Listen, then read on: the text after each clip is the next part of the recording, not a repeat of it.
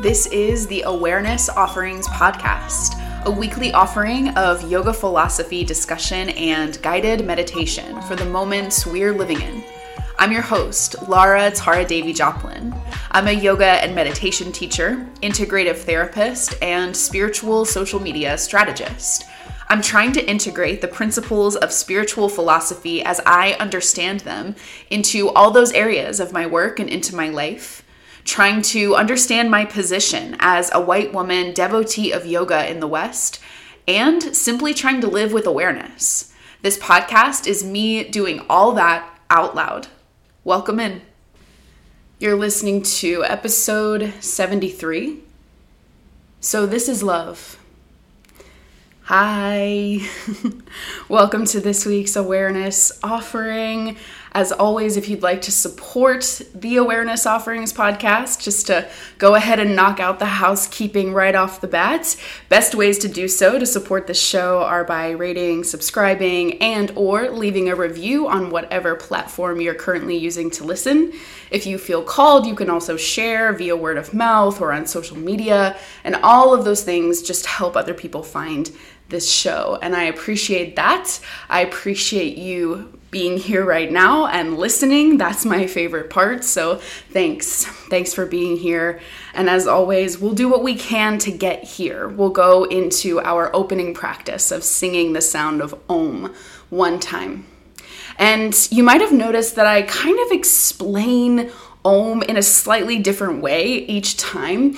And that is both purposeful and necessary because Om is said to be the sound that contains all other sounds. It is vastness, it is consciousness itself. And so I don't think just like, you know, the sacred itself, according to my spiritual tradition, I don't think there's a way to ever fully wrap words or wrap the brain around Om. So it's going to be a little different every time, and maybe we can just grab little pieces of understanding of it each time. And that is to say, I received a new understanding of Om this past weekend every time I hear a different teacher teach about Om, or even if I hear the same teacher teach about it a different day or in a different way, I get a new snippet of understanding of, of what this means, of what, you know, consciousness itself means. No big deal. And this past weekend was the opening weekend for the classical yoga teacher training program at Kashi Atlanta, my uh, spiritual home, my ashram, my yoga center, the place where I study and teach. Um, we run a, an annual gorgeous yoga teacher training for 200 hour teachers, and we kicked off our 2023. Uh, class. Our, our we welcomed our 2023 cohort this past weekend, so um, I got to hear my teacher teach about Om. My spiritual teacher, Swami Jayadevi, who is the lead teacher in our teacher training as well, I got to hear her teach a new group of aspiring yoga teachers about Om, and I got to hear her explain it in a way I've never heard her explain it before. And you know, she explained Om as the source, which makes sense because it's like that sound that contains all other sounds. But just the way she said it, or like the tone or the vibe or whatever it was just landed in my heart in a different way and it connected something. Like om is the source sound. Om represents source which again makes sense if it is the sound from which all other sounds arise. It is the seed sound of all seed sounds. But i also received that as a reminder that if om represents source Om is a practice of connecting to a source, whether that source is just us, our vibration, our sound, our hearts, our moment, our consciousness, or consciousness itself, right? Capital C consciousness, or whatever else we might recognize as our source, whether that's a teacher or, you know, a saint or a holy person or a deity, a sacred form of some kind Om is a source sound and a source practice.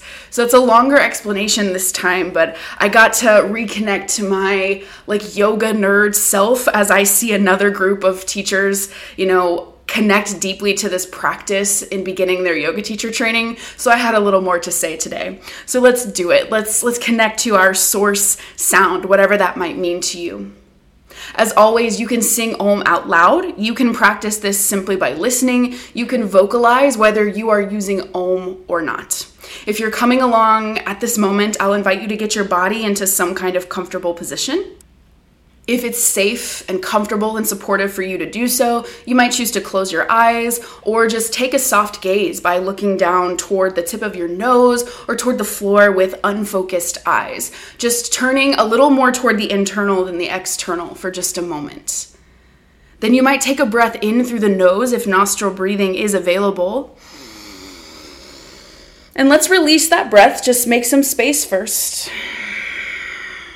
And then we'll inhale for one round of Om, the source sound.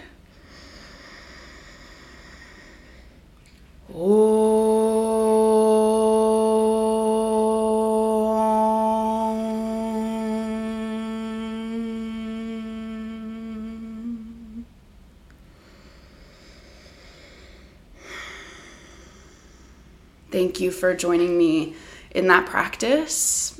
And now for this week's discussion. I'm really aware, as I usually am, that you might be listening to this episode at any point in in time. Um, but I am recording this episode on Valentine's week, if you will.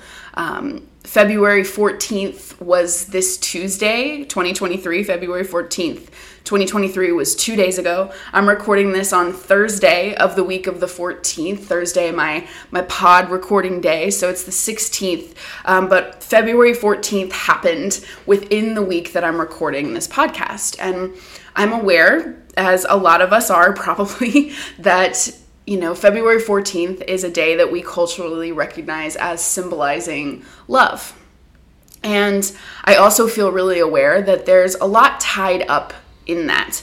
First of all, I mean, there's a lot of really valid discussion to be had and being had, as I have seen in the different corners of internet discourse that I peek into, um, about just the fact that um, a lot of holidays are rooted in capitalism, in creating an occasion so that there is a reason and a an impetus to spend money. And i think that's really valid. And as my my teacher talked about because i was with her again not only did i get to be with her some this weekend as we began yoga teacher training i tuned in virtually. I was taking a rest night last night, so I didn't leave the house, but I tuned in virtually to a Wednesday night class that my spiritual teacher, Swami Jayadevi, teaches every week.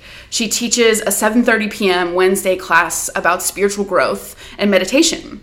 She discusses yoga philosophy, spiritual principles, and then leads meditation. And I tuned into that virtually last night.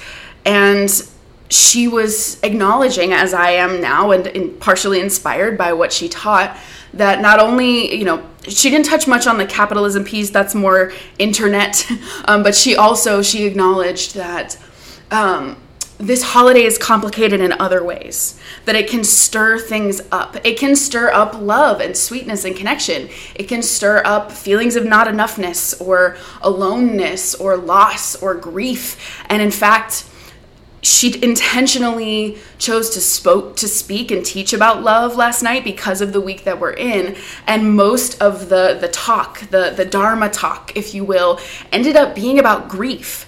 And that was a lot led by our community. Folks in our community ended up asking questions about things like grief and trauma. But a lot of this discussion ended up about love ended up being about grief. Um, and so she acknowledged that this holiday is complex in that it can stir up a lot of pain. The internet is acknowledging that this holiday is complex to say the least because of its association with the capitalist structures that we're all living under and contending with, especially in the ways that they are like toxic to our lives. So, all of that is contained in this, and this is a period that we do culturally associate with love. And we are invited to celebrate the people that we love. And I think there's something to that, even with the complexities and nuances. And if you listen to this show, you know I'm a fan of nuance. And I, I do my best to hold that reality while also allowing and acknowledging that there is sweetness in acknowledging love. That I don't think that that itself, which I know we can't separate from the grief and the capitalism, but if we look at that as an act in its simplest form, I don't think that can be a bad thing. And I know that a lot of folks, you know, share and express and, and join in their love for a partner on Valentine's Day. I got to do that this year. I'm super lucky. A lot of folks express love for their friends, right? Galentine's um, celebrating female friendship, or I think all kinds of friendship. I don't want to assign too much gendered stuff to it, but that has become a tradition. I received messages and sent messages from from female and um, you know femme friends this this week. So that has become a tradition. Um, I know folks, and, and, I myself do it as well, who express love for their pets uh, during this week. So there is a sense of love expression. So I'm coming to you in this layered week where where there's an invitation to love which I think is always powerful and always worth it wrapped up as so many things are in our world in toxic capitalism in grief all of those things. So I'm sitting in that reality. And since it is Valentine's week, I am myself, as my teacher has done before me. Um, as in so many things, she paves the path and she turns back around and holds a lamp and lights the way for so many people to walk. Um, but I'm going to talk about love too. And I'm going to share a reflection and an insight that I had as I was listening to my teacher talk about love last night as I was tuning in virtually to her class from my bed in my pajamas because I was trying to rest. I was trying to choose a loving way of being for myself after a week. Like the last week has just been uh, I don't even have the words. I'm still in the process, but it was like mildly traumatic. Just the level of stuff I was contending with, and I was feeling really depleted. And so I chose to get a sub for a regular evening class and take the night off um, as an act of love for myself. And I think that's an important piece of this too.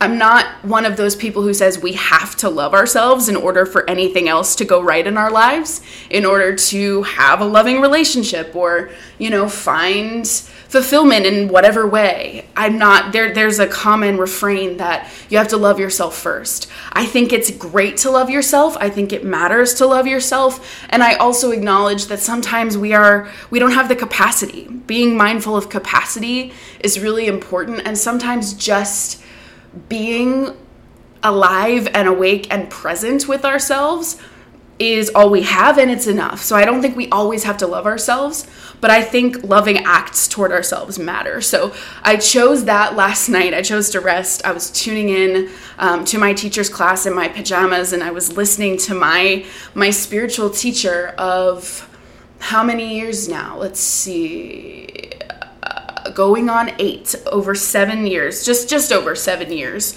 um, listening to my spiritual teacher of just over seven years talk about love, and of course, because she is a yoga practitioner and a devotee of yoga, um, she couldn't talk about love, and we as a community couldn't talk about love without talking about like detachment. Aparigraha as it is named in the the uh, in the yoga sutras the the fundamental principles of yoga as laid out by Patanjali um, and laid out sort of in ancient seminal yogic texts, aparigraha or non-attachment. And that Sanskrit word can transliterate, can can we can find a literal translation of that word, um, though it's not the only one, but it can be a um, non-grabbing non grabbing, not grabbing onto anything, as in not closing our palms around anything. And my teacher was discussing how tough it is. It is our human condition that when we love, we want to grab tightly to it because love is such a, a beautiful, profound experience. She and many of my other teachers talk about love as the one of the most powerful, one of the, the highest, one of the most profound sort of energies or substances in the universe. And it's so gorgeous when we feel it from all different sources, because that's another thing I'm acknowledging in this week of love is that all kinds of love are valid. But when we feel it, we want to grab onto it, we want to keep it close, and we don't want to lose it, or we don't want it to change because we know it's going to hurt to have to change our relationship to love. It might require us to give up something, it might require us to miss something, and that fucking hurts. And it's the human condition to grab so that hopefully we don't have to experience that.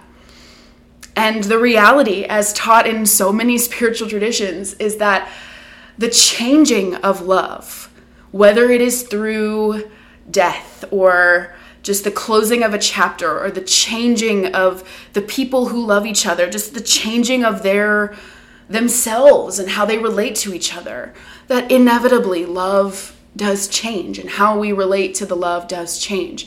And it's just gonna hurt sometimes. Um, one of the, the the first of the four noble truths in the spiritual tradition of Buddhism is that suffering is an inevitable part of life. Um, so it's gonna hurt but when we're clenching onto it and it changes anyway, it hurts double because not only do we have to deal with the loss itself and the change itself, we have to unclench our tightly clenched fists, and sometimes the thing is ripped from our tightly clenched fists, and that causes extra pain. So that's the understanding of why detachment matters in love from from a yogic and spiritual perspective. And the acknowledgement from my teacher and from a lot of other folks I learn from and from me is always that it's it's so not easy.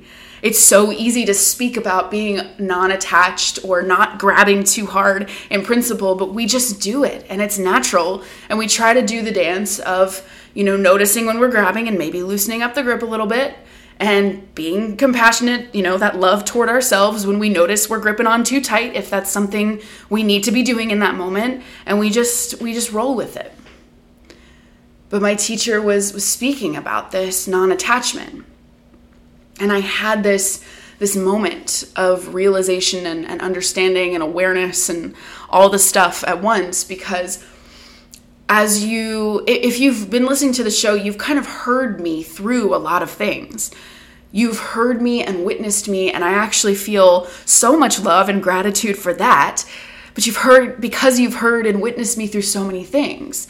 And you've heard and witnessed me through a period where i was you know navigating life as a woman entering late 20hood and single and processing past relationships and letting go of the the stickiness and sometimes trauma and sometimes attachment that was um, connected to those things. You've heard me navigating all of that. And now I'm in a somewhat different phase or season where I actually have a partner right now. And though it feels just, it feels lovely and, and sweet and comforting and great to be in that season, it comes with its own set of challenges just as much as navigating singlehood in a world where you might want a partner or want that kind of romantic love does. And I've heard other people say that to me a million times that having someone can be just as tough as not. Um, and I heard it in my mind, but now I'm feeling it in my body. And one of the reasons that it's tough is because of attachment and the dance of non attachment that I know that I'm called to do as a spiritual practitioner. Not that anyone's making me or that I'm required, but I strive for it from an internal place of motivation because I seek the the the wholeness of yoga. I seek the sort of the the connected consciousness that comes from yoga and a lot of teachers and paths and principles have laid out, you know, this is what helps if you're seeking that, and non attachment is one of those things. So having a partner and knowing that non-attachment is one of my my you know sacred calls or sacred duties is such a wild dance because I I love my partner. I, my heart pours love. It is a, it's one of the sweetest, most grounded, most nourishing, healthy loves I've ever experienced, and I'm so so grateful. And because I've already done almost a decade of spiritual practice and study going into this relationship, I'm in it feeling acutely aware that it's gonna change in some way, someday. Whether that is because one of us is gonna die, or because we both change as individuals and the way we relate to each other changes, it's gonna change. and thinking about that, I know that, you know, just because the way we ch- relate to each other as individuals might change doesn't mean the relationship itself has to end. We might be navigating in a different way. Um, but I'm just aware. I'm aware that inevitably, because this is the nature of all things, according to the, the spiritual study that I have done and still do, it's going to change. And being in this sweet love while also having that knowledge is sometimes excruciating. it's excruciating because it's hard to just settle in it because I want to just. There, there's multiple things I want to do, and they're all grabbing, right? They're all attachment, they're all grabbing tightly. And I, I say this with a lot of grace for myself. But, you know, one of the things I want to do is like shield it hug it in really close to my chest and protect it from any kind of change or, you know, tragedy or whatever so that I get to keep it just like this always. I just want to keep it, keep it, keep it. That's one thing that I want to do. And the other tendency is that I want to like start overly preparing myself now for the change that will inevitably happen. Uh, and that can manifest as future tripping, as just trying to think about or, or being sort of even having intrusive thoughts about all the different ways that this this relationship could change and over analyzing it because my my mind makes the mistake of thinking if I think about every single possibility, I can either stop those from happening or just be so prepared that it doesn't hurt. And as we touched on, that is just not true. It'll it'll double the pain. So I feel myself doing this dance of love and detachment and non-attachment and it is the wildest and just most like it's sometimes it's infuriating. I'm so annoyed at myself. I'm like why can't i just be in it and settle in it? And as i listened last night to my spiritual teacher teaching about these exact concepts about love and detachment i had the same irritation with myself. And i thought about writing to her because um, that's one thing that we get to do in our community is, is send emails to our spiritual teacher and have our teacher this monk and holy person know us deeply and know how we are. So i thought about writing to her and just telling her man swami i it is so hard to be a spiritual practitioner and in love at the same time because i know that this is going to change at some point and so i just can't settle and be easy in it. And i thought about doing that. And almost immediately um, i knew i didn't need to for a number of reasons. One that is a very like woe is me sort of victim way of writing to my teacher and um, my teacher very much acknowledges that there is real victimhood in life, but when we're self victimizing, she doesn't entertain that a lot. And I knew, I knew that that's what I would get from that. Um, and the wild thing about when I'm when I'm actually listening to my teacher teaching in real time is that you know I, I the the idea of of the student teacher relationship and spiritual community is that we're connected in more ways than just like sitting in a room together, even if it's virtually, right? That we are connected by like energetic threads of love. And it's real and it's it's tangible even though it's like unseen and a little mystical. And so when i'm with my teacher in real time sometimes i get the sense that she kind of can feel what's going on with me whether i say it out loud or not and so as I'm sitting here in my stuff, listening to her teach, having these thoughts around like, man, it's so fucking hard to be in love and be on the spiritual path because I know I'm supposed to be non attached, but that also manifests as, you know, just like obsessing over when I'm gonna have to practice non attachment and when it's gonna change. Um, as I was having that thought, I received deeper insight and as you've if you listen to the show you've heard me say before I can tell the difference. And this is not to just like prop myself up as some like wise intuitive. This is a muscle I believe that comes and, and other I've seen other folks and longtime practitioners say this. This is an internal muscle that comes with long time practice where you start to be able to discern what's coming from your mind and what's coming from deeper awareness or or higher guidance or whatever it might be and so i i'm developing that discernment even more as i enter you know, and, and, come into a decade of practice. So I received this insight that felt like it came from guidance or from awareness and not from my mind. That it was just like, yeah, that's it. This is love. You love, and you because you deal in the the the world of insight and awareness, you have the awareness that it's not always going to be the same. And as cliche as it might sound or feel, you know, you could use that as a way of feeding attachment, grabbing and shielding, or feeding aversion, which is sort of the the other side of the attachment coin where we push away out of defense, which is where my oh, I've got to think about every possible way that this could change. Um, that's me pushing it away. So you could use this awareness. This is what the insight was was teaching me. You could use this awareness to feed your attachment or aversion or you could just use it to feed the love. You could use the awareness that it's going to change in some way and someday. My dearest hope is that, you know, it changes when one of us dies, that we that we get that and that that's a long time from now. I have no control over that. That's my hope. I have no clue. But either way, I can use that awareness to just be in awe and be in gratitude for the fact that, yeah, it's inevitable that something's going to change. And so the fact that I even get a glimpse of this, that I get this sweetness for just a moment, is incredible. It's miraculous. Because the nature of life, according to so many spiritual traditions, is fleeting and impermanent, the fact that I get to wake up one day at a time and still feel this sweetness and connection and love with this person and and feel those sensations in myself and in my body that's a miracle. And all i can do is bow before it.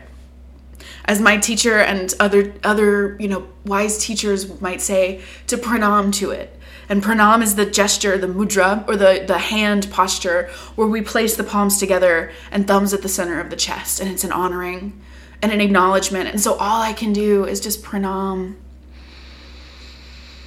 Just pranam to that. Wow, I get this. Thank you. And and use that to fuel the way I relate to my partner and let them know like, "Holy shit, I'm amazed by the fact that I get to to do this and be here for as long as I do and I'm so grateful and I love you so much."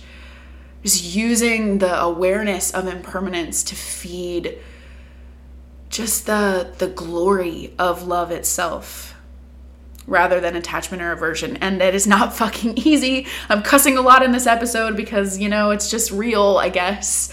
But it's not fucking easy. I'm not saying oh i figured it out after listening to my teacher and i'm good now but i have a, a different connection to it that can help me as i continue that dance of attachment aversion gratitude and glory. Attachment aversion gratitude and glory and then what gets really wild is thinking about applying this awareness that I'm currently digesting and developing with so much gratitude. Thank you, wisdom. Thank you, Swami. Thank you, Ma. Thank you, teachers, for helping me find this. But what's wild is thinking about applying this in other places, not even just to the romantic love, which is one of the bigger ones and it feels higher stakes, but you know, applying it to like my yoga practice which is the the longest term relationship I've ever been in and one of the greatest loves of my life. Knowing that it's going to change and just glorifying it as it is in the moment. To my work in the world, to other relationships, to my body. Right? It's wild to think about applying it in different places and I could do a whole other podcast episode just on like applying it to the body or applying it to the way we work and maybe I will. But for now I'll just I'll just sprinkle that. I'll just touch on that as the the next sort of phase of this awareness and as as just a possibility to know that the dance is attachment aversion and then pure awareness of wow I'm just lucky I get to do this now and I'm going to I'm going to honor it as deeply as I can in romantic love and then the next phase is just to say where else can i apply that and i'm curious about that And curiosity, I have learned and been taught, is just one of the most spacious and spiritual places we can be. So it feels good to kind of close our discussion or land toward the end of our discussion in, in pure curiosity.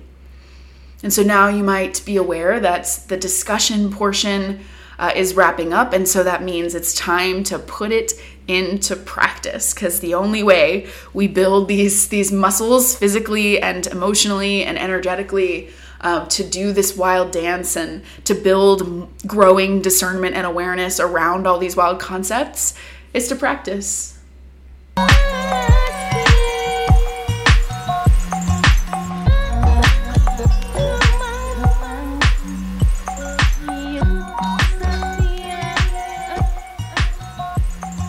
Here we are. It is that time in the Awareness Offerings podcast where we shift from discussion into embodiment, from talking about it into meditating about it. And so I'll say that if you are not in a position to to sit in stillness and relative quiet for a few minutes, this is a great time to pause and come back to the podcast when you are. If you are currently in a place where you can join me in meditation, first thing I'll invite is that you find your way into a comfortable seated position. As I will say in all of these episodes, and as I say in all of my classes, that means any seat at all. As long as you can lengthen your spine, find space at the center, spine as the center line, you're good. So you might position your arms and legs in any which way. You might be seated on the ground, maybe with a block or a cushion or a blanket underneath you, because I'm always going to recommend height under the hips for the sake of the hips and the lower back if you're sitting on the ground. You could also be seated in a chair or on your couch or on your bed. You could have legs crossed. You could choose legs extended. You could choose knees bent or one knee bent. You could choose to put support under your knees or place your back against a wall. It's all good, just finding space for yourself, especially for your spine, central, central channel. And then settling into your space, perhaps by choosing to close your eyes, perhaps by taking a soft gaze, just an unfocused gaze down toward the tip of your nose or toward the floor. Just signaling to yourself, to your mind, your body, your system, that you're going to take a little time to prioritize the internal over the external to turn toward yourself and maybe take some refuge, some energetic rest and centering there. So, as you turn toward yourself here, you might turn some awareness toward your breathing. No need to change the breath or even do anything with it right now. Just tracking it, following the arc of your breath in and out curious if you can do that as it is. Because the breath is, it is happening in the present moment. So as you follow it, maybe you follow yourself to the present moment.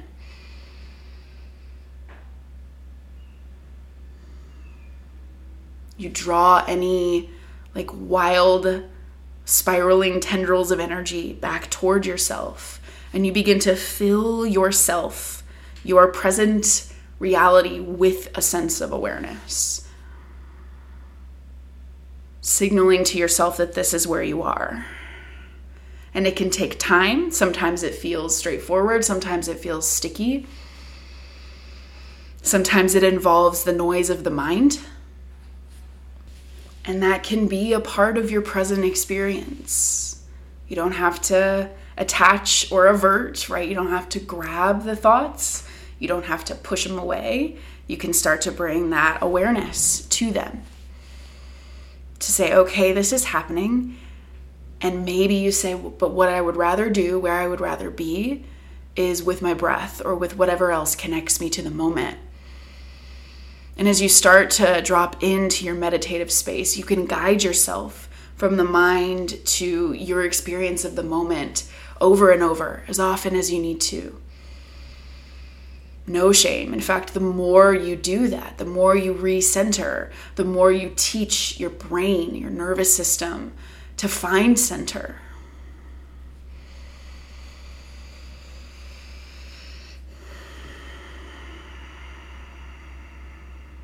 And just as you acknowledge the mind, you might be acknowledging other parts of your reality, the way that your body feels, your energy levels, the flavors of emotion you might be experiencing, where you're experiencing them.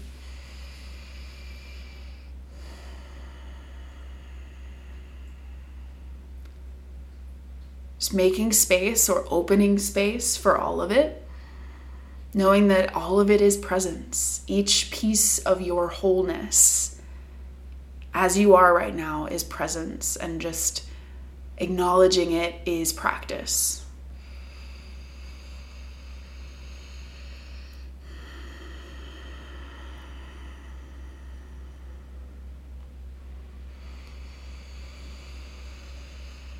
And to add some layers to our practice here, I'm going to invite you to place your hands in a certain way. You can say yes or no, but you might bring your hands to your lap somewhere and then turn your palms to face up so that the backs of your hands are resting on your thighs or your knees. And we'll use body awareness first, little body scan. You might just imagine breath or focus moving in the direction of your palms you might feel the physical sensation at your palms. There's a lot of nerve endings in the hands, so it can be accessible sometimes to feel in the hands. So you might imagine or invite yourself to do that. To feel into your palms. There might be like a tingling or like a, a vibrational sense there that might just be awareness waking up in your palms. You feel the flat, open round of your palm itself, and then maybe the extension of your fingers and the, the weight of your fingertips.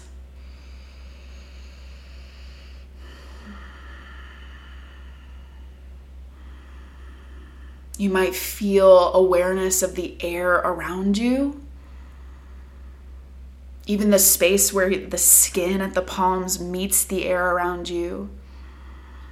And any like blurred edges between them where your physical body extends into your energetic body, your the energy field that surrounds you and kind of meets the air itself around you, just playing with whatever awareness you find there.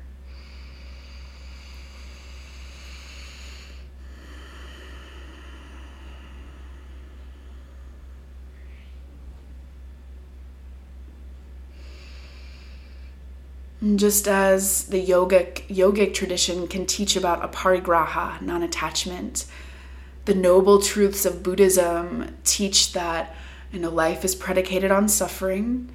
One of the roots of suffering is our attachment to wanting things to be differently than they are, and that in releasing that we can find more peace,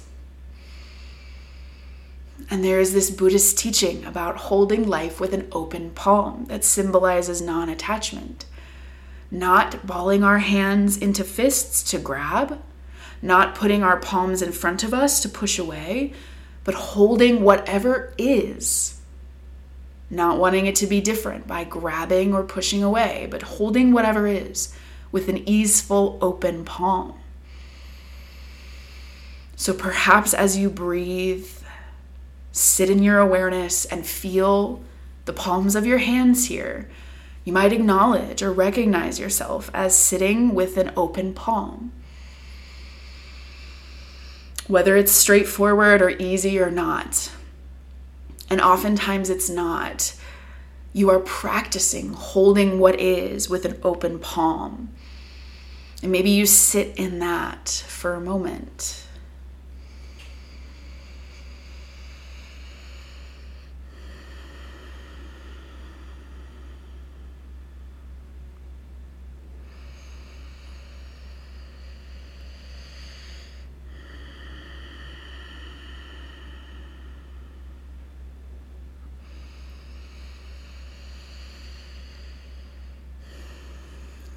And in the kind of art and science of energetics, the heart and the hands are deeply connected. if you were to reach your arms straight out beside you, you would find that your heart and your hands are on the same meridian, they are on the same plane. And indeed, the hands are often how we take the heart into the world. We use our hands to make things, to touch people, to help. And so you might start to travel that awareness of your open palm, that sense of openness, maybe ease, whatever else is here, travel it up.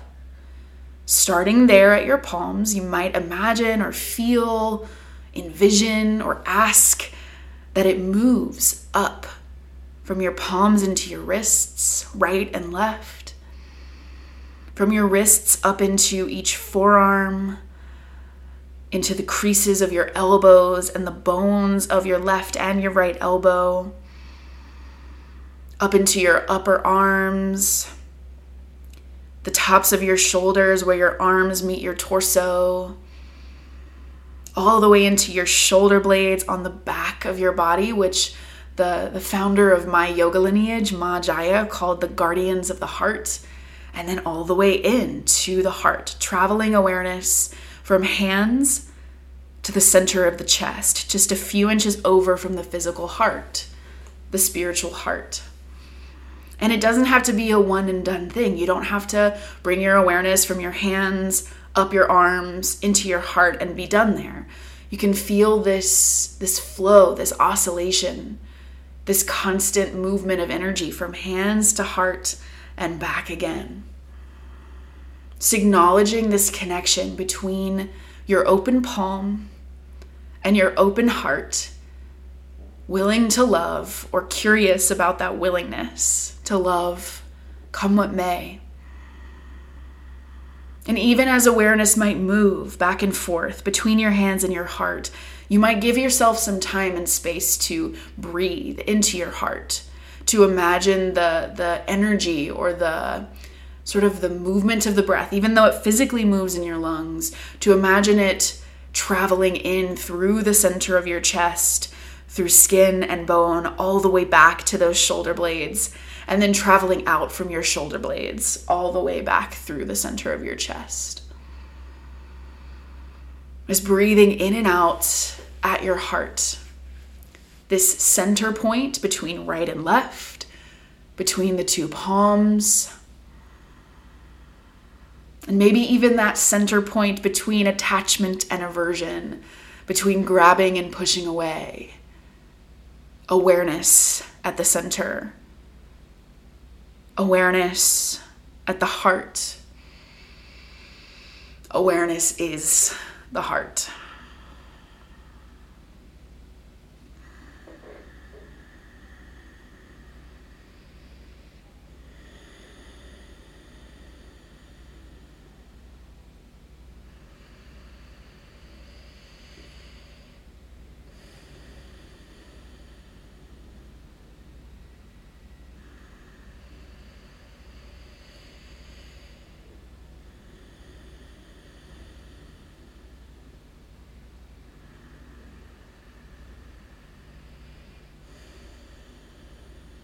I'm going to invite you to start to gather in a little bit, to start to bend your elbows, pull your palms toward you, and taking your time, eventually land with your left hand over the center of your chest, right hand over your left, gentle cupping in the hands, heart holding mudra. Just holding yourself in the awareness you've cultivated, whatever openness you might have generated, and whatever else you have experienced and maybe received through your mindfulness practice. Holding yourself in compassion, knowing it's not always easy to do the dance of attachment, aversion, and awareness. But I honor deeply that you're doing it, and I invite you to maybe do the same. Maybe take a breath of honoring, maybe gratitude, maybe love in at your heart. Out from the heart and you can release your hands as you're ready.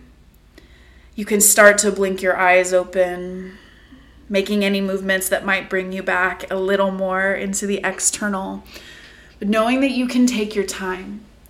You don't have to jump out of your meditation practice and immediately be in the next state that you ex- are expected or expect yourself to be in. There can be a flow where the state you've cultivated impacts whatever else comes next. And I hope that for you as a blessing. And as a blessing, I'll end our episode this week highlighting maybe the most important part of the podcast. I might have buried the lead a little bit. But you know, I spoke about that awareness that when we experience love, you know, knowing it's going to change in some way and how wild a dance that can be. But the thing that changes and this this comes primarily from my teacher, not me. But the thing that changes is not the love itself. It's how we experience it, how what form it comes in, how we relate to it, that changes. But the love never changes. And maybe that's the deepest awareness.